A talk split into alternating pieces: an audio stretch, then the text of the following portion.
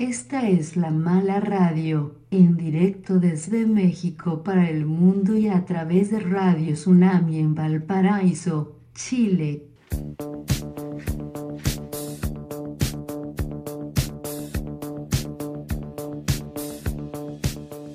Acerca de la palabra de NetArt, ¿crees que es un movimiento? ¿Existe un deseo común para los netartistas? Sí, creo que es un movimiento que comenzó hace más de 15 años y que se volvió un poco incomprendido para muchos artistas que no utilizaban el Internet como un objeto para expresarse. Al principio, el uso del lenguaje HTML lo hizo selectivo para quienes no eran programadores o expertos en software, pero después esta ignorancia sobre el tema lo volvió un deseo común para quienes comenzaron a hacer arte dentro del World Wide Web.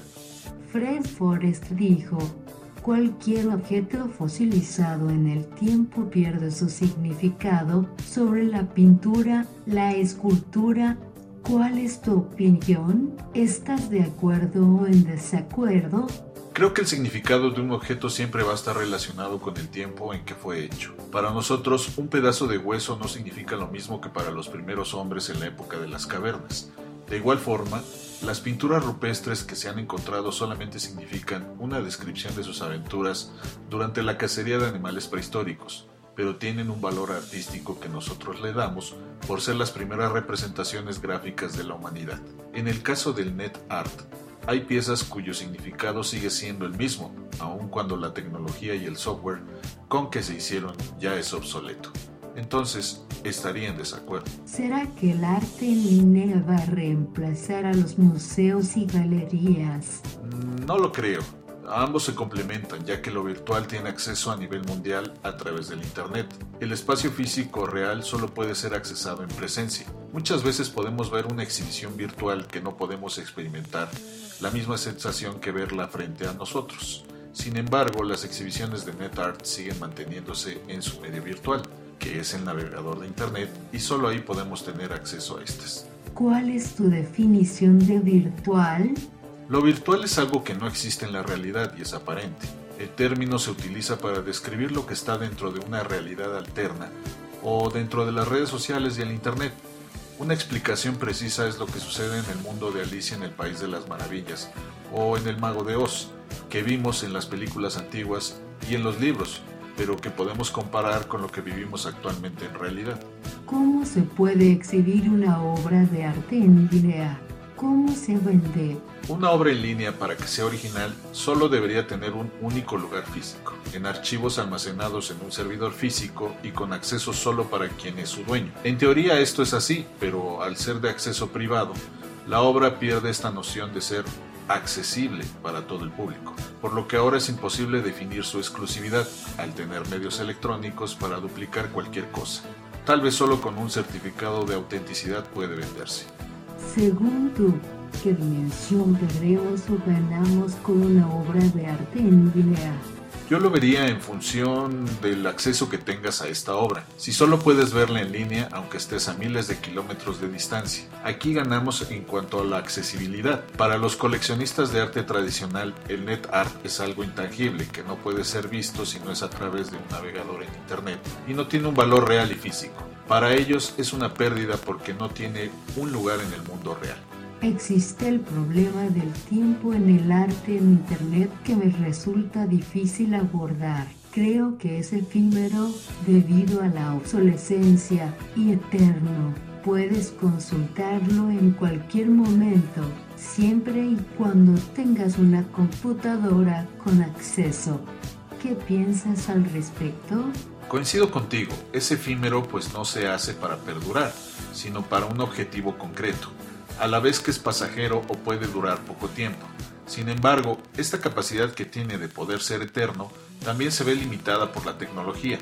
En algunos casos, los navegadores han evolucionado y no permiten leer ciertos tipos de programación, y aunque el Internet ha sido su base y ha evolucionado hacia otras plataformas como la realidad virtual, el tiempo ha sido su aliado, porque permanecen en la memoria colectiva de quienes vimos crecer proyectos como los de Jody.org, Olia Lalina, Kate Armstrong o Bukosik, por mencionar algunos.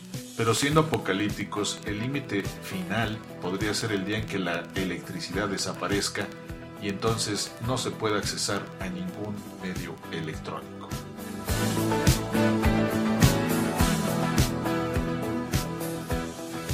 Entrevista realizada por Fanny Delarce, estudiante de arte en la École Cantonale d'Art du Valais, Cierre, Suiza.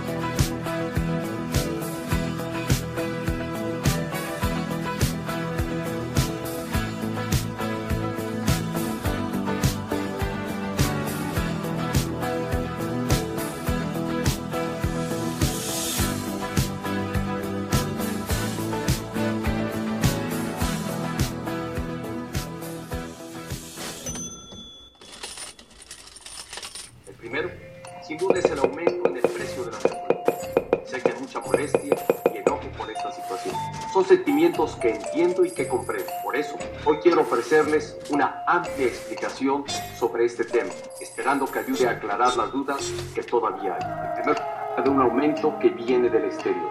Programas supera a casi 7 millones de programas sociales.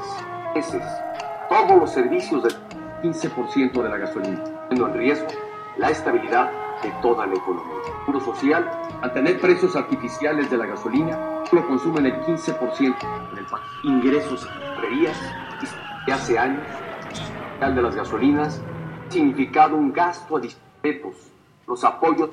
Les pregunto, ¿qué hubieran hecho ustedes? Esas son puras mentiras. Esa noche yo no andaba allí. Debes estar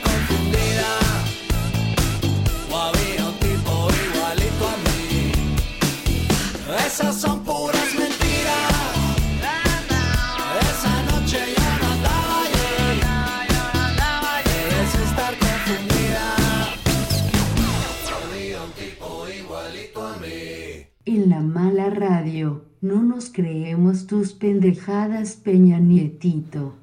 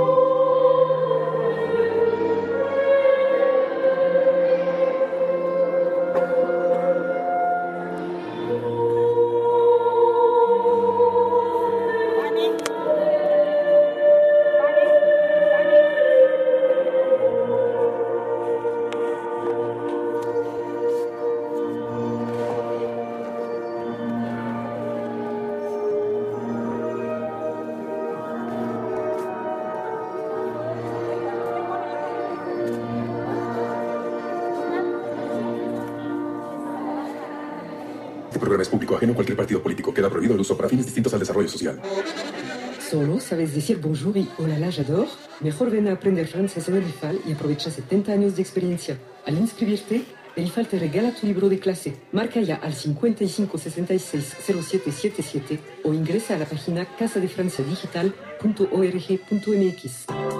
Con Celebrity Cruises, el tercer y cuarto pasajero viajan gratis. Además, disfruta del paquete de bebidas para dos personas, propinas incluidas o hasta 300 dólares para gastar a bordo. Reserva antes del 31 de marzo. Crucero de 7 noches por Alaska desde 6,929 pesos. Hasta 12 meses sin intereses. Consulta a tu agente de viajes. Acta de nacimiento, comprobante de domicilio, identificación oficial. Originales. Recuerda que para tramitar tu credencial para votar solo necesitas tres documentos en original. Acta de nacimiento, identificación con fotografía vigente y comprobante de domicilio con no más de tres meses de antigüedad. Ve a cualquier módulo o haz una cita en ife.org.mx o IFETEL. Lo que hace grande a un país es la participación de su gente. IFE. Soy Alejandro Cacho y desde ahora podrás seguir todo lo que sucede en el mundo de las finanzas y negocios en un canal de televisión especializado. Con el nuevo financiero Bloomberg, sigue nuestra transmisión en vivo por el 717 de Cablevisión y el 630 de Sky. Descubre una nueva manera de ver la noticia. El financiero Bloomberg. Power Business. Viaja del aeropuerto de la Ciudad de México a Torreón desde 1,498 pesos. Precio total, viaje sencillo. Viaja en aviones nuevos con espacio para ti y tu equipaje. Compra en interjet.com. Elige bien. Elige Interjet. Tarifa con 30 días de anticipación sujeto a disponibilidad. Consulta términos y condiciones.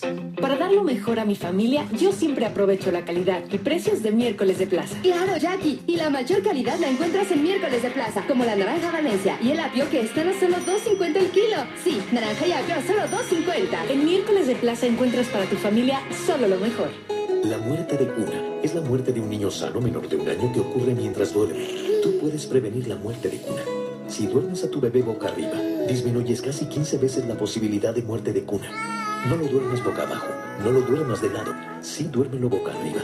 Así lo recomienda la Organización Mundial de la Salud. Recuerda, tu bebé debe dormir boca arriba. Información que te sirve. Cámara de Diputados, 62 segunda legislatura. Muchas felicidades, enhorabuena. Los. Felicidades a los diputados.